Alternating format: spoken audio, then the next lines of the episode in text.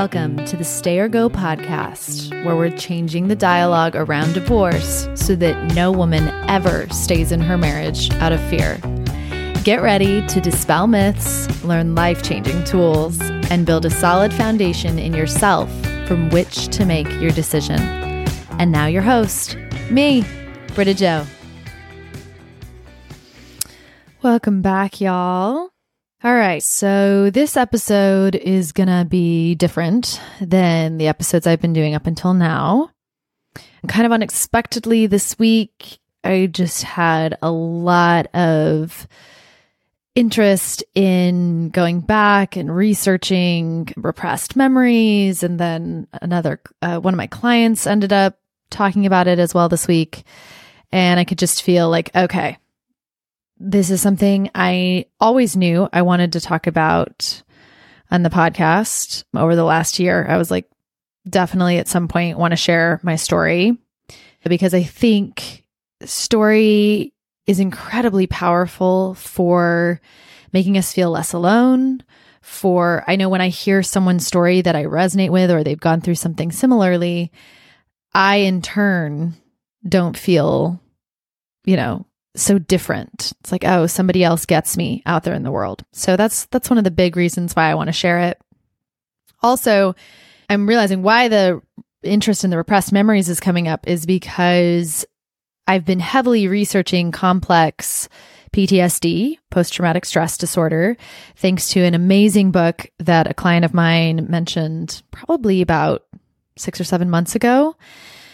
And at the time, you know, I, I kind of read through it, pulled a few things, but hadn't really accepted that I'm pretty positive I definitely have CPTSD.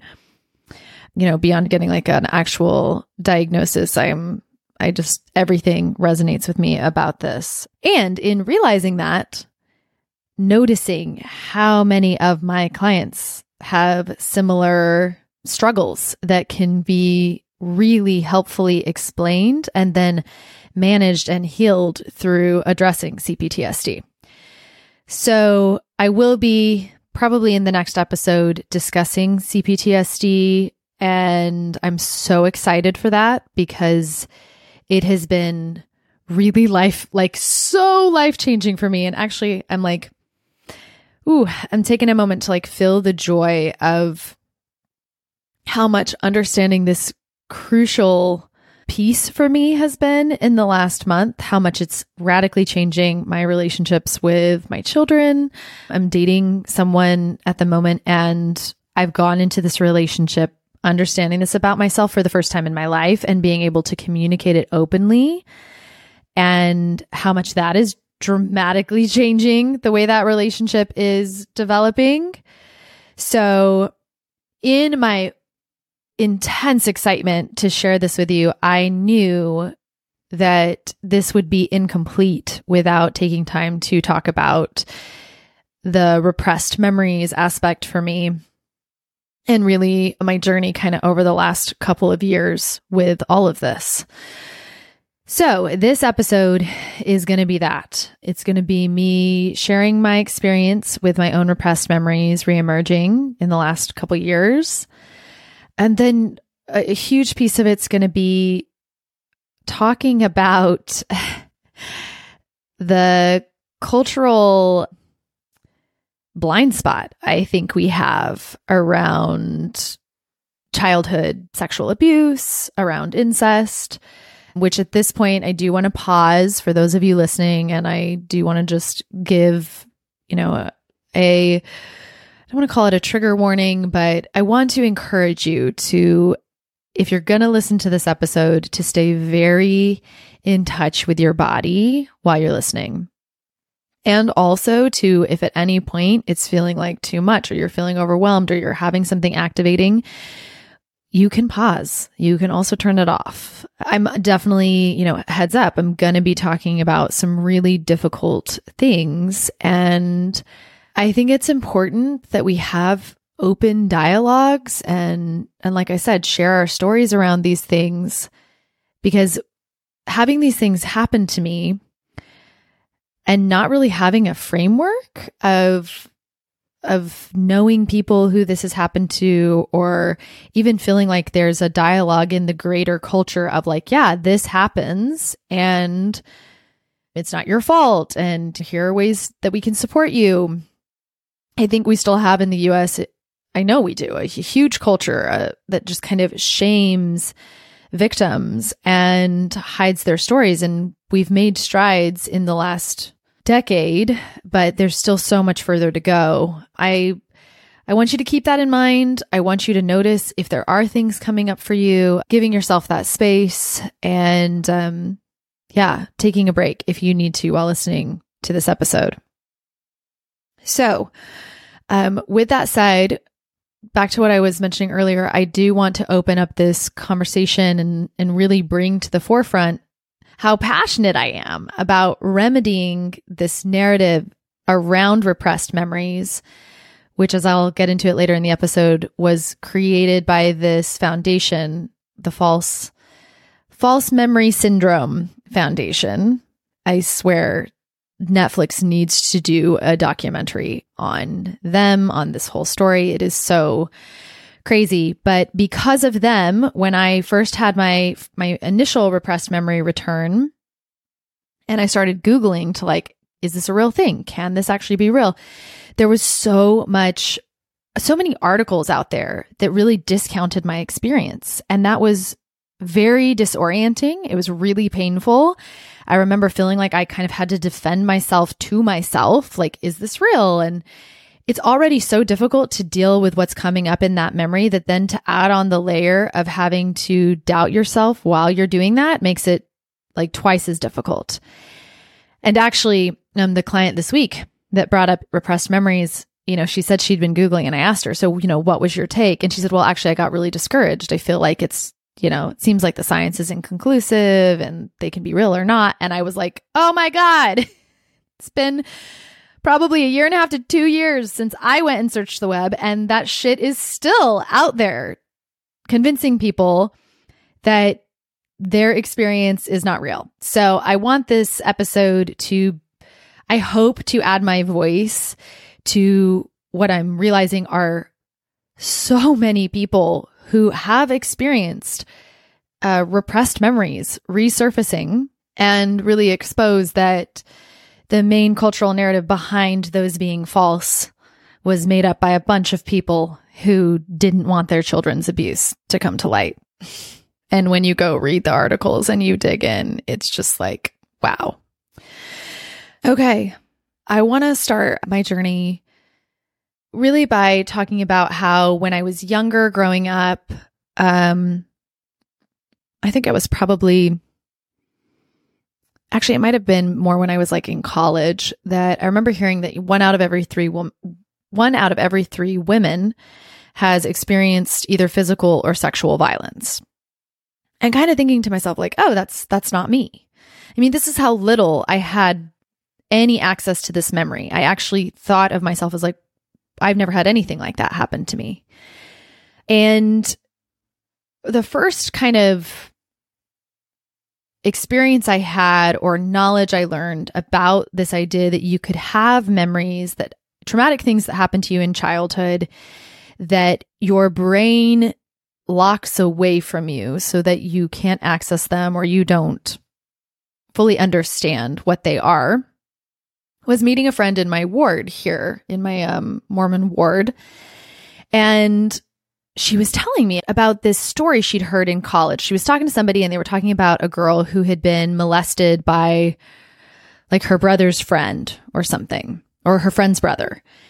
And as she's standing there listening to the story, she's experiencing this kind of like out of body, disassociating kind of feeling. And she's starting to think to herself, wait a second, I think I, I think I know someone too that this happened to. And as she's listening to the story, she's trying to think like, who is it? Who is this person that I know this happened to? And then there's like this moment where all of a sudden it, I almost see it as like, you know, you're, you're watching like two different frames and then all of a sudden they merge and you realize they're the same. And in that instant, she was like, oh my God, it's me. And she had this memory come back of being molested. She'd stayed over at a, a friend's, a good friend of hers house, and her friend's older brother had molested her. And what also blew me away from this story is as she'd unpacked this, as she's she'd figured it out and like realized what it was, she'd actually confronted, reached out and confronted this man. And he had admitted that it had happened and apologized to her. But it was a moment for me. I remember it leaving a deep impression on me. Like, whoa, I had no idea that this could happen. And that she had actually reached out and had someone who confirmed that it really had happened was deeply impactful for me. And then on top of that, um, just to kind of provide a little bit of framework of how much I've seen this now that I am more open about my own experiences. I recently had a client who just reached out. I worked with her a couple years ago and told me that she had a repressed memory resurface of being touched by her brother when she was younger. A friend of mine who's in therapy has had memories of sexual abuse by a parent resurface. And then also in this book that I'm going to recommend, I really, I'll recommend it in another episode. It's a book that I'm reading right now that I really like, but it's in um, Martha Beck's book, The Way of Integrity.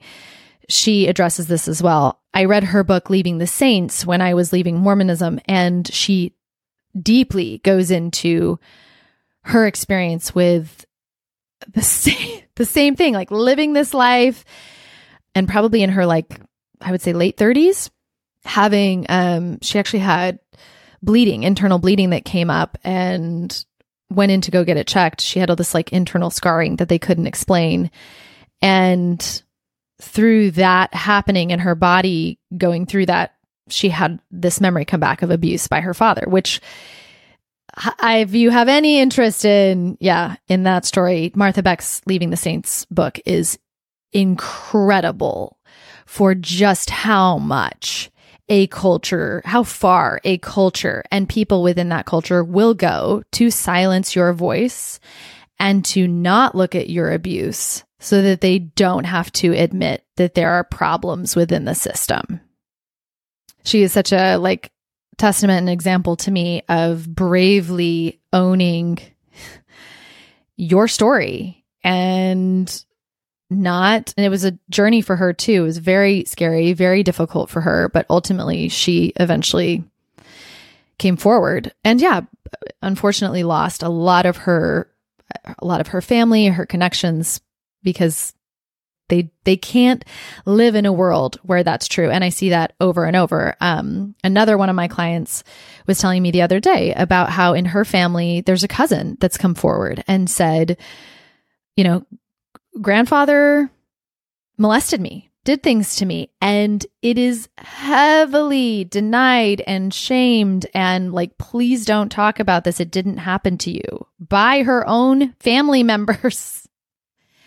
So I think that's why too I want to share my story so badly because I want to say like I believe you to all of us that don't feel believed who the only other person that was in that room is the abuser. And if we were ever to confront them, they would lie to us. And if any, you know, if, if you've gone through that, you know how deeply that hurts to believe, uh, not to believe, but to know that someone who has done something to you when you were a child would lie to your face in adulthood about it. Yet I see it happen over and over and over again. So, jumping into my story, that was kind of giving you a, a little bit of like context of I do see this often in friends, in clients around me. Also, to give a caveat, like, I hope this inspires those of us listening to when you have a cousin or a sister or somebody that comes forward and says, This happened to me, we don't just immediately dismiss it out of our discomfort at having to realize the person we thought, you know, if, in the instance of like a grandparent, oh, the grandpa I thought was a good grandpa may not be the person I thought he was. So instead of shaming that person to try and keep your story, realizing whoa, you can really not know people. And my story showed me that so powerfully. So, in my instance, um, in February of 2021, my mother was in the final months of her battle with cancer. She ended up telling my sister, I think, in in what I would consider like a feeling guilty, worried that she was leaving kind of deathbed moment, that she had caught my father molesting our our younger sister. And when she called me that night to tell me, it was absolutely shocking. You know, this is what I'm talking about when when we think we know somebody and then somebody else comes forward with information that we're not prepared for. And thank God, my sister and I had gone through our own therapy really woken up to the narcissistic abuse in our family by this point, and we were not interested in covering up or hiding this, as so many families do, to preserve our family's image or to protect our father. It was like, no, what matters most is our younger sister, and we ha- we have to take care of this. Through the next events that came out of that conversation, which I'm not going to go into massive detail around just because it would take so long. I mean, there were just so many pieces to this, but what I want to focus on is that ultimately my dad was removed from our family, thankfully, by law enforcement. And that set off a, a chain reaction kind of event with my sister and her husband stepping up and taking on my siblings, who at this point, you know, within a month or month and a half to two months were orphaned as my dad uh, um, as my dad was removed from our family and my mom passed away. And so over that next year, as I am watching my dad's interactions with my siblings, who are now taking care of his children, I began to realize how little I truly knew this person.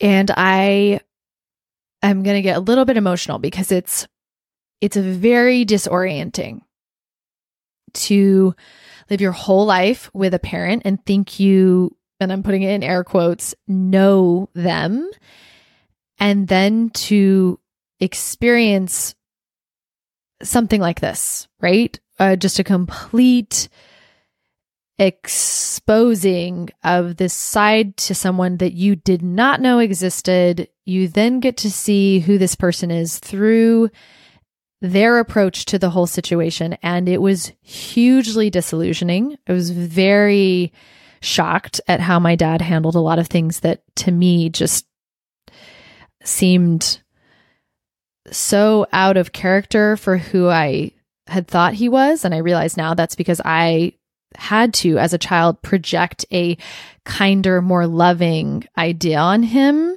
than I think you know, we we see everybody through filters, and that year was really the year of those filters being pulled away for me. And eventually, I got to the point where in October of 2021, I decided to call him and just confront him and and say, "I'm really disappointed with how you're handling this, and I would think you'd be more remorseful and like helpful."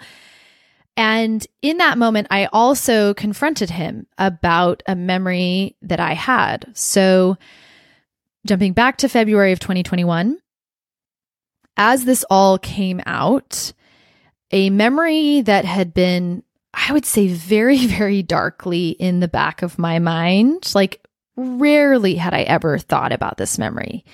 I think it's a good indicator of how much your mind can take stuff that you don't want to know or look at and just tuck it back away. But when all this came out, I had had this memory resurface from when I was probably 11 or 12 that had always, whenever I thought about it, I just felt like, what was that? Like it was weird and it felt really uncomfortable. There wasn't anything that I could like really point to as like, oh, that was wrong, but it was still like weird enough that when all this came out and that memory came back up to the surface for me, thankfully my mom hadn't passed away yet. And I did confront her. I did come to her and say, Hey, I have a memory. This is what happened because she was a part of that memory. Did it really happen? Is it true? And she confirmed it was.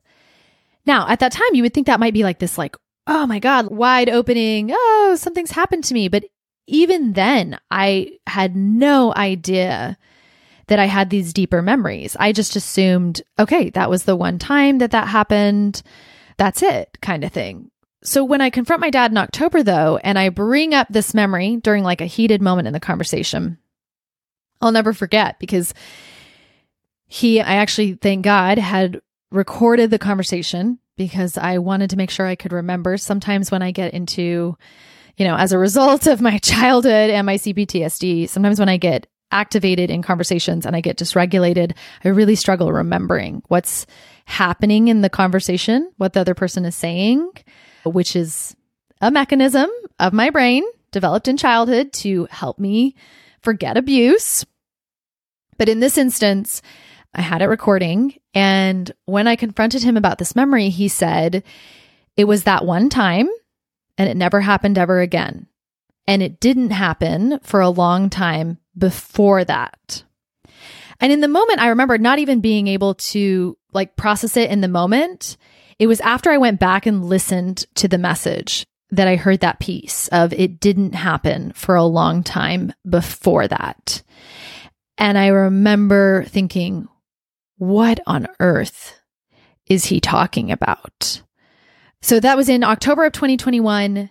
I obviously experiencing a lot of disillusionment around my dad, but ultimately still no real inclination, like deep down inside me, of like something happened to me. That was never a piece that really came up for me. I, I didn't even have a thought of like maybe something happened to me.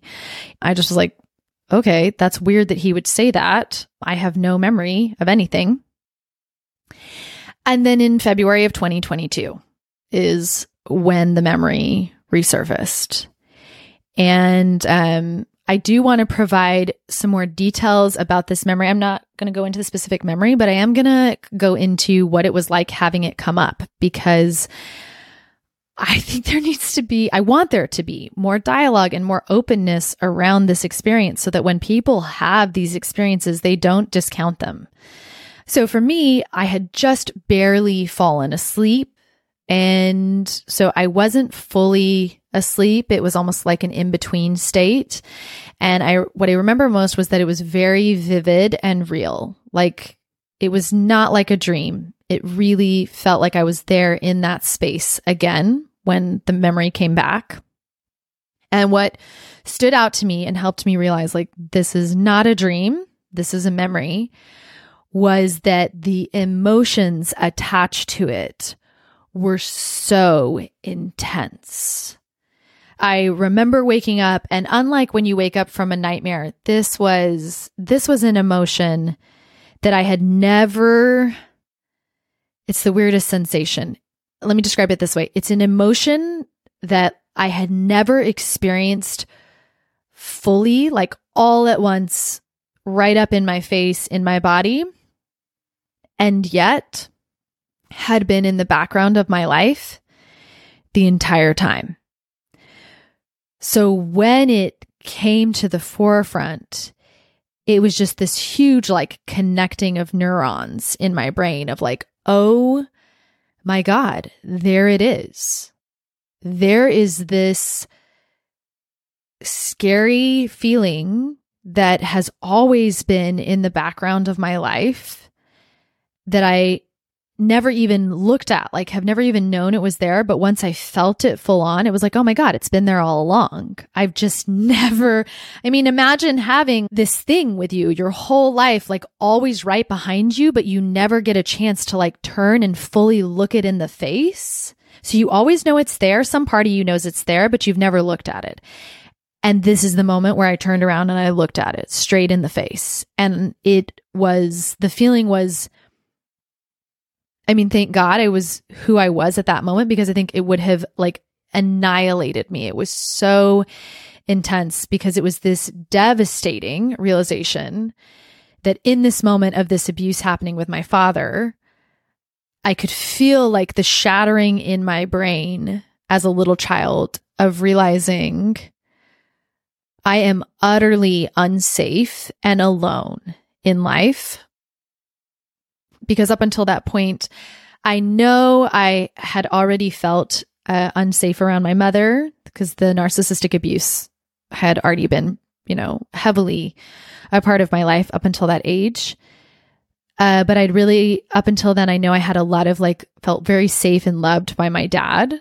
And so to have the one person that I felt was a place of refuge then abuse me, that feeling is, if I hadn't experienced it myself, I, I, there's no way to describe it. It's, it's pretty unimaginable. And this realization that the people who should love and protect me, who I depend on everything for, because this happened, you know, when I was like four or five years old, I have no ability to take care of myself. I'm completely dependent on them that those very people would hurt and abuse me for their own needs to be met.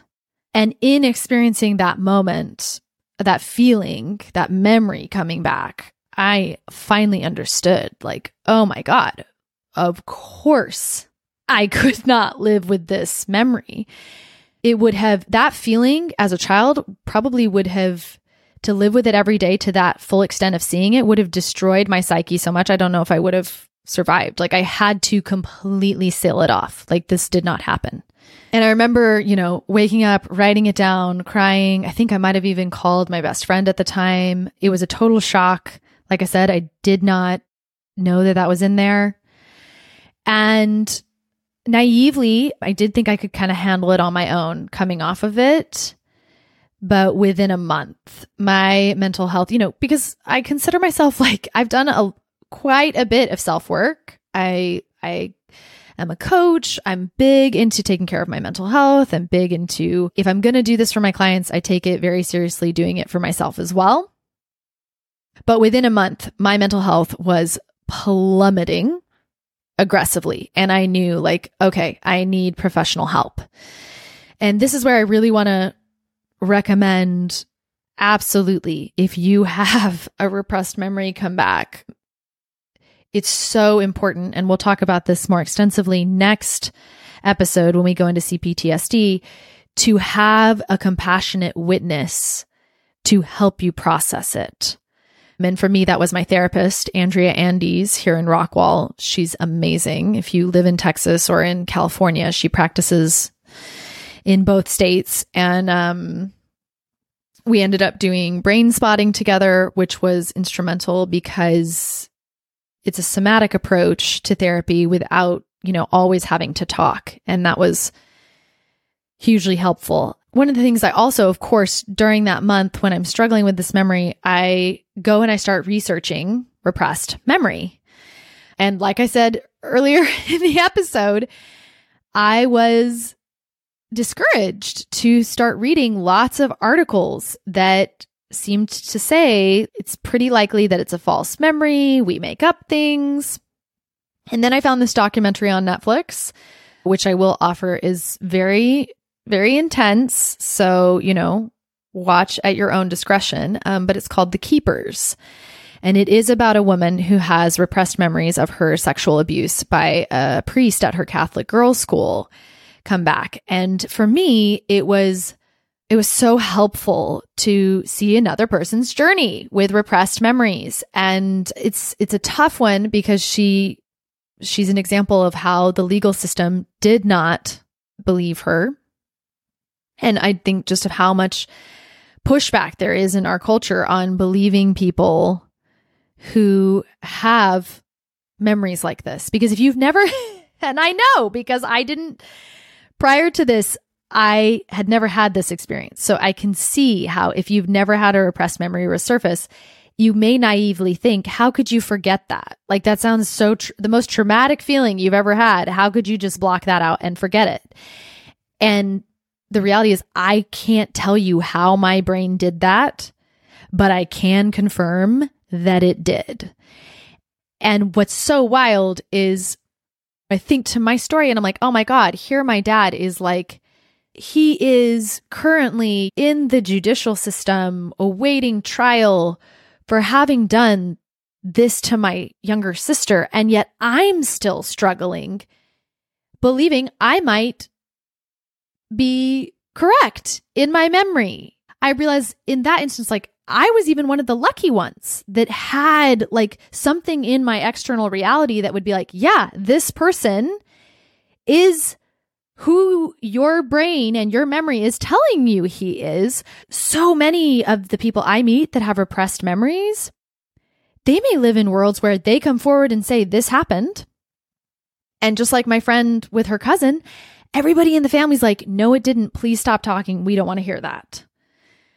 So I watched this documentary, The Keepers. I found this article that was incredible. And I have not been able to find that exact article since then. I have searched high and low, but I did find a couple of other amazing articles that I am linking in the show notes that talk all about this organization called the False Memory Syndrome Foundation.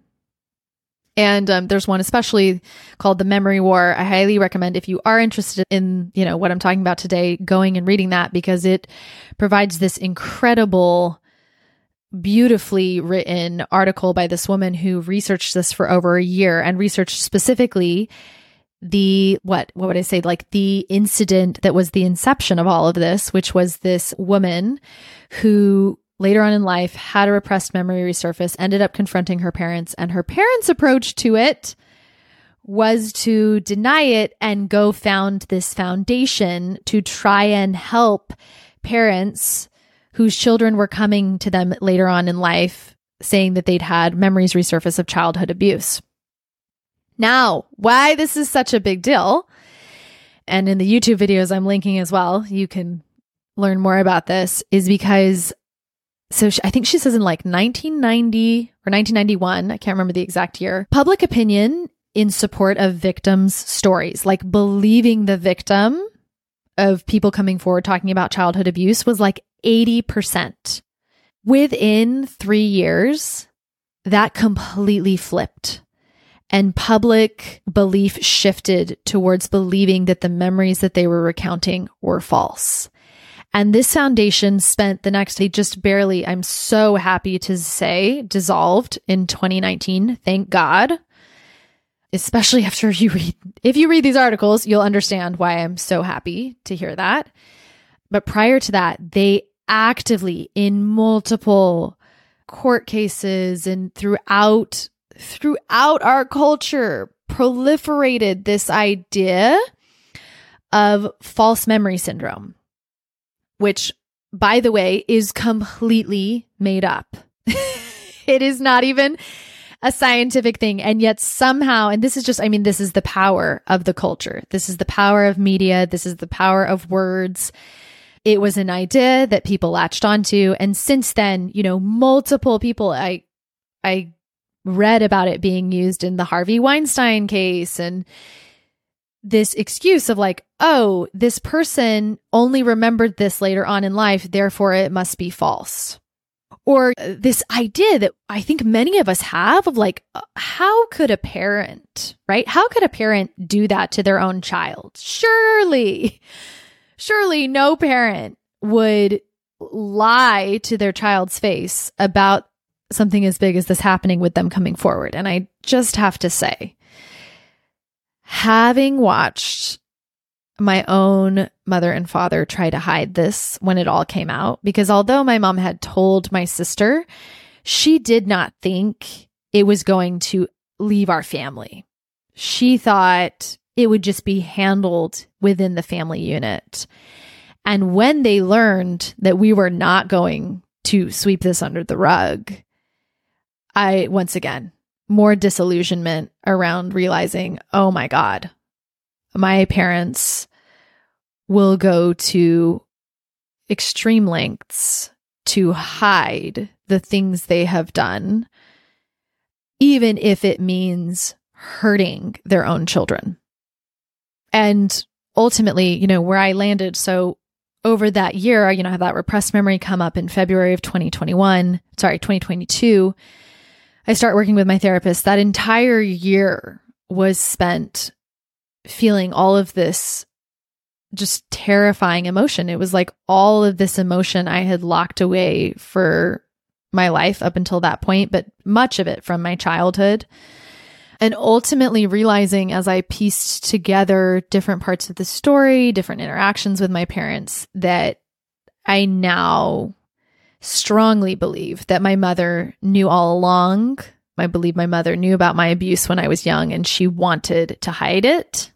And so I have no doubt that parents can literally lie to their own children about sexual abuse that they perpetrated on them just to keep their own stories about who they are, about whether they're a good person or not. And in the article about the people who founded the False Memory Syndrome Foundation, one of the things I found the most fascinating is that the person who pushed that the most, who pushed silencing her daughter's voice, was the mother. She is the one who founded the whole foundation and ran it and pushed it. And actually, reading that article, I was really, I felt very validated because they talk a lot about the dynamic between her parents and the way her mother behaved. And a lot of that really resonated with me around my mom. And actually having this this memory come back and this feeling put together a lot of pieces for me in my parents' relationship, in the way they behaved. So it it was very eye-opening for me and actually looking back, my my family's story makes more sense now than it did without this piece. So going back, there was this article um, about the rise and fall of this entity, the False Memory Syndrome Foundation. And actually, back then, two years ago, I don't remember reading about the fall of it. I just remember reading, oh my God, this was created by parents of a child who accused the dad of sexual abuse.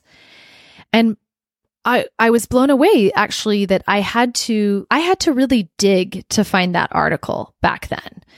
Like looking up false memory, a lot of the stuff or repressed memories, a lot of the stuff that came up was not in favor of that. It's only been as I've learned the name of the Foundation and actually looked it up specifically that I've found articles exposing it. And I think what I, one of the things I'm hoping most with this episode is that if nothing else, even if you don't have repressed memories, you walk away from this realizing what utter bullshit I think it is that we out of the gate most of the time with people who are bringing up trauma that they had as children that they have not remembered until now that we just at first glance dismiss them as not real. And I hope that this will cause many of us to pause and go, maybe I don't. maybe I don't know all that's going on here. And maybe this cousin who's saying something about my grandpa, maybe she's not crazy. Maybe there actually is something here if we dig deeper. So later on in that same year, I would have a second repressed memory resurface. And along with this one, um, I wanted to ex- explain a little bit about how this one was different in that it was triggered by an experience I was having with my partner at the time, my romantic partner. And for me, it was very tough in the moment when it came up because I'd never had a memory up until then, right? My memory had happened when I was like alone or when I was like half asleep. This was, I was fully awake and it was just the way he had touched me in a very specific way that flashed me back into the memory. And I, I would say the gift of the second repressed memory is that it was even more confirmation that I was correct that these things really had happened to me. Especially because this second memory involved my father, but it also involved another relative that I had not thought about for years, but whom had lived next door to my family at this time when I was four or five. And it was really like in that moment, too, that all of these questions that I'd they'd never really been conscious. They'd been like subconscious questions of like, why do I feel weird about this? Or that they once again made sense. I had always had this uncomfortable feeling about that home that we'd lived in at this time. I have very limited memories of that time in that home. Most of my memories come purely from like photos that I've seen versus actual physical, like I'm, you know, I remember this happening. And I had never understood why this other person that was involved had disappeared from our family's life so suddenly. Another thing that made more sense as I started piecing together, it's such a this is why it's so nice to have a professional to help you because it's so disorienting to have to go back, look back over your entire life and figure out the story again. Like you've told your story of like who you are, who your family is, what the dynamics are your whole life and all of a sudden all of that is changing.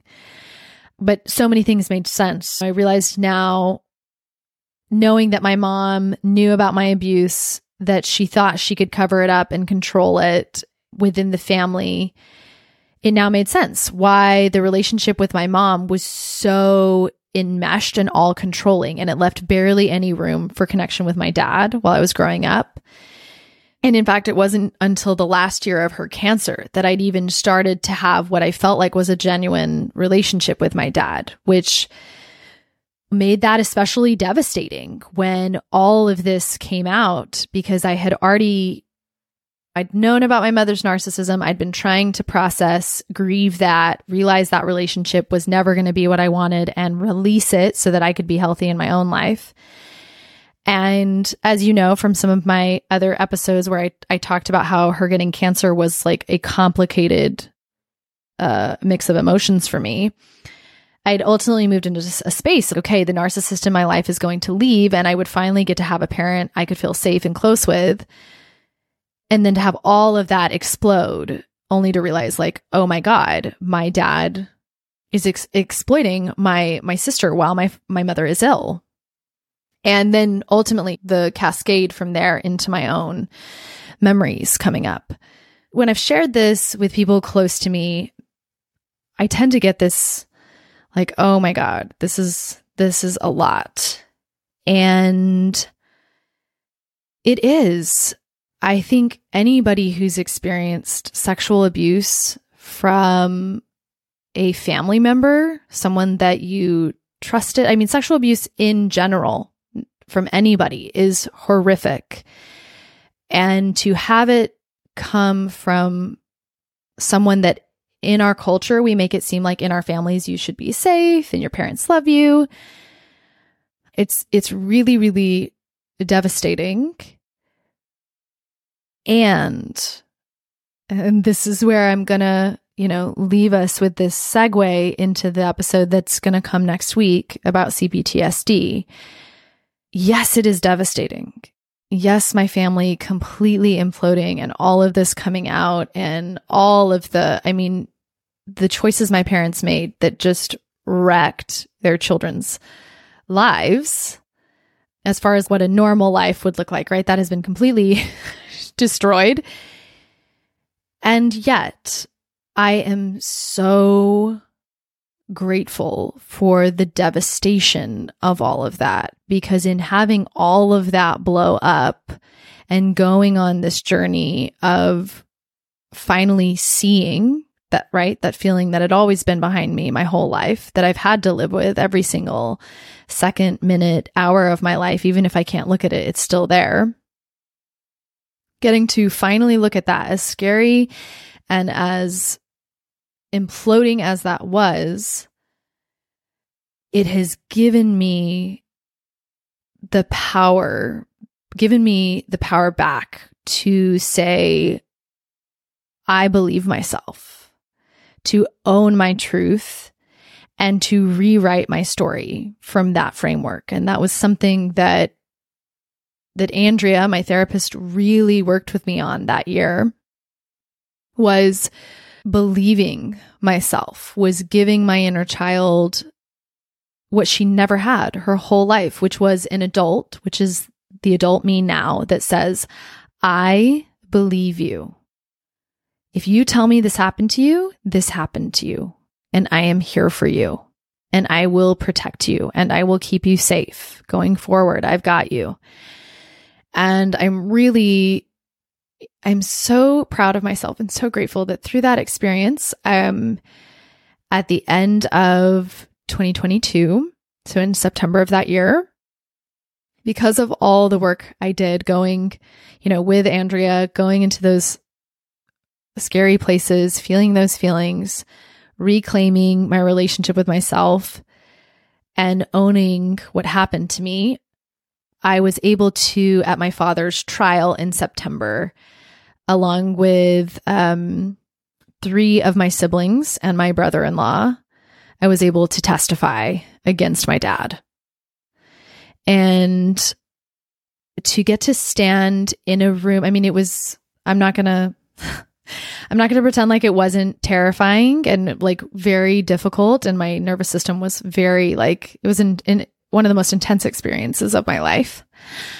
Um, and thankfully, I had people who deeply loved me. I'm thinking specifically, I had a partner at the time who had gone through that whole year with me, and I really couldn't have done it without him, who had loved me and processed with me and been a safe place where, you know, like I said earlier, when that memory had come up and he was right there, I'd been able to stop him and say, this is what's happening. And he was able to hold me. Um, and I'll talk about that a little bit in the CPTSD episode next month that it matters so much having people who can be compassionate witnesses as you go through your trauma, as you process your pain.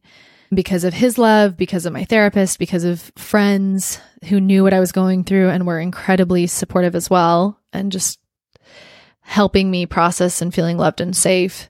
That moment of standing up in that room in front of my dad, in front of other people that were there that didn't know my side of the story and to get to stand up and speak my truth aloud and strongly advocate in front of the judge for my dad receiving the maximum sentence so that my family and my sister could have what we deserve, which is the space and the time to heal, knowing that he is far, far away from all of us it was one of the defining moments of my life. It's definitely something that I know one day when I'm old and on my deathbed, I will look back at that moment and I will be like, I fucking showed up. I showed up for myself. I showed up for my little sister and I showed up for my siblings who were having to take care of those siblings. Yeah. I I can't say enough how much, yes, it was devastating, but it has been one of the defining moments of my life that I am most proud of. And um, it really makes me think of the book I'd mentioned earlier by Martha Beck, The Way of Integrity, of living a life where our external is in integrity with our internal. And that was one of the biggest moments for me. Instead of worrying like I had my whole life about my parents' feelings and not disappointing them and taking care of them, I took care of me. And um, yeah, I'm happy to share that the judge, she was incredible. She heard both sides. And at the end, she gave my dad 15 years. And it was I know so many of us will never get that. We'll never get an external validation of what we've been through. But for me, for my siblings that were impacted by this, for my sister, it was an absolutely incredible moment that we had worked so hard for and been through so much to get to. And that sounds crazy, right? the moment when my dad went to prison was this you would think that would be the worst moment ever but once again going back to last week's episode it's all about the story that you tell and i will forever advocate for telling stories that bring you into greater authenticity integrity with your inner self that celebrate the things you've been through and um, yeah, make you into more of yourself. So, whoo, with this episode completed, I feel like I've just ran a marathon. I know this may I may have sounded very composed, but this this was something that was really an effort for me to be brave enough to share it, to speak my truth. But I feel so relieved and happy now at the end that I have. And I'm really grateful that I have this platform to be able to share it with all of you. But with this completed, um, I'm excited. It feels like this weight has been lifted because now we get to move into continuing to talk about how I'm healing from this, what it looks like to live with CPTSD every day of my life, how I've come into much greater compassion for myself instead of this, like, oh, yeah, I went through that and it's fine and I'm fine. And this last month of really owning and telling myself, like, okay, I have CPTSD has actually been really liberating because then when I have, which I'm going to teach you about next week, emotional flashbacks or really aggressive inner critic or just other symptoms that come up with it, I in that moment know, oh yeah, that's not that's not a problem with me. That is a direct effect of the trauma I experienced in childhood. And now I'm an adult and I have resources and I can take care of and heal. And it will never go away. The emotional flashbacks will probably always be something I'll have. But as I learn to catch them, to notice them, and to respond to them with kindness instead of, you know, attacking myself, they get easier. And um, I'm really excited to share that with you guys next week, to share what CPTSD is, what your symptoms look like, and to really raise awareness around it because I think there may be quite a few of us who experienced, you know, and it does not have to just be sexual abuse in childhood. Um, he talks about emotional and verbal abuse in childhood as well can cause CPTSD in adulthood. Thank you for being here on this journey with me. Thank you for hearing my voice. And I just want to leave this with reminding all of you to go gently, be gentle with each other, be gentle with yourselves. Remember that I love you. If you have experienced your own childhood abuse, know that you are not alone.